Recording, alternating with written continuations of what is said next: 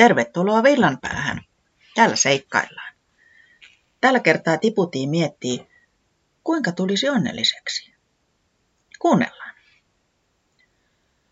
Koska minusta sitten tulee onnellinen? En minä tiedä, Tiputii. Mutta Repo Rankka, tulenko minä koskaan onnelliseksi? En minä tiedä sitäkään, Tiputii. Toivon, että tulet. Olen niin kyllästynyt odottamaan. Mikä sinut sitten tekisi onnelliseksi? Minä haluaisin osata lentää, niin kuin pöllis. Lentää? Sekä sinut tekisi onnelliseksi? Eihän tuo mahdottomalta kuulosta. Ei kukaan tipu osaa lentää. Oletko koskaan koettanut? Siihen tarvitaan sulat, eikä minulla vielä ole. Eikä taputti ikään sitä paitsi osaa lentää kuin ihan lyhyitä pyrähdyksiä. Tiput ja kanat eivät osaa lentää, kaikkihan sen tietävät. Kaikki eivät vain ole keksineet keinoja siihen. Tule tiputi, mennään pöllön kollalle pöllistä tapaamaan. Hmm, hmm. Haluaisit osata lentää, niin kuin minä. Mm-hmm. Vai niin, vai niin.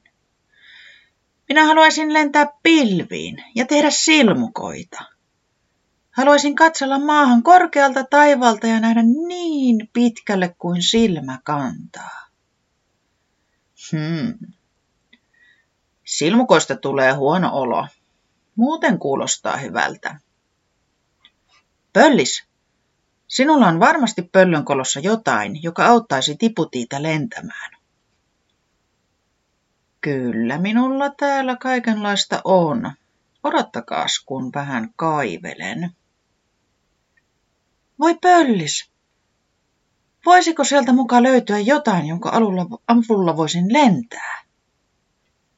No, esimerkiksi tämä leija.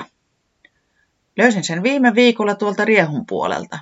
Se oli takertunut puuhun ja sain selvitellä sitä hyvän tovin. Leija! En ole ikinä tullut ajatelleeksi sellaista.